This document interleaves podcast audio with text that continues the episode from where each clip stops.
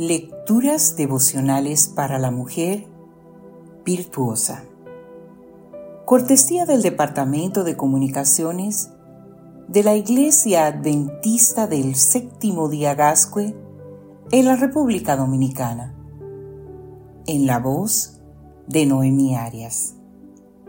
Hoy, viernes 26 de enero del 2024 en igualdad de condiciones. Niall Horan dijo, ser soltera no significa ser débil.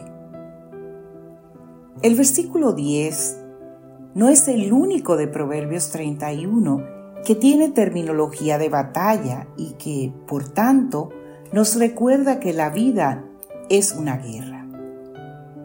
El siguiente, el 11, también Veamos lo que dice. El corazón de su marido confía en ella y no carecerá de ganancias. La palabra ganancias en el original es salal, que significa botín, eso que se lleva al ejército victorioso tras la batalla. El texto bíblico parece estar diciéndonos que en la batalla de la vida la mujer cristiana intenta obtener lo mejor que puede y sabe para cuidar de su familia por medio de la estrategia.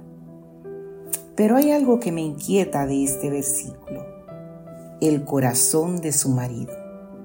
¿Querrá decirnos la Biblia que para ser una mujer ideal, desde el punto de vista de Dios, es imprescindible estar casada?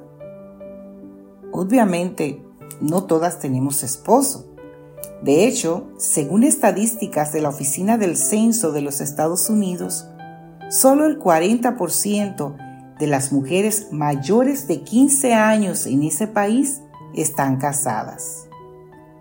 ¿Significa esto que el mensaje de la Biblia no se aplica al 60% restante? Bueno, podríamos decir más del 60% si incluimos a las menores de 15.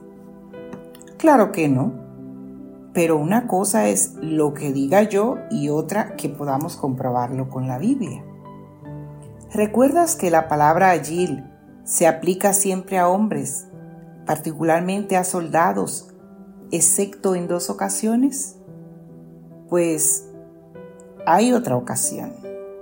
Aparte de Proverbios 31:10, en que se aplica a una mujer.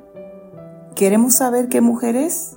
Bueno, en el libro de Ruth, en el capítulo 3, versículo 11 dice, No temas, hija mía, haré contigo como tú digas, pues toda la gente de mi pueblo sabe que eres mujer virtuosa. La Biblia dice que Ruth era una mujer agil antes de que se casara con vos, cuando estaba aún soltera luego de ser viuda. Para ser una mujer allí, pues no hace falta estar casada. Solteras y casadas, todas podemos ponernos en las manos de Dios para que haga de nosotras mujeres allí. No hay excusas ni privilegios. Todas estamos en igualdad de condiciones.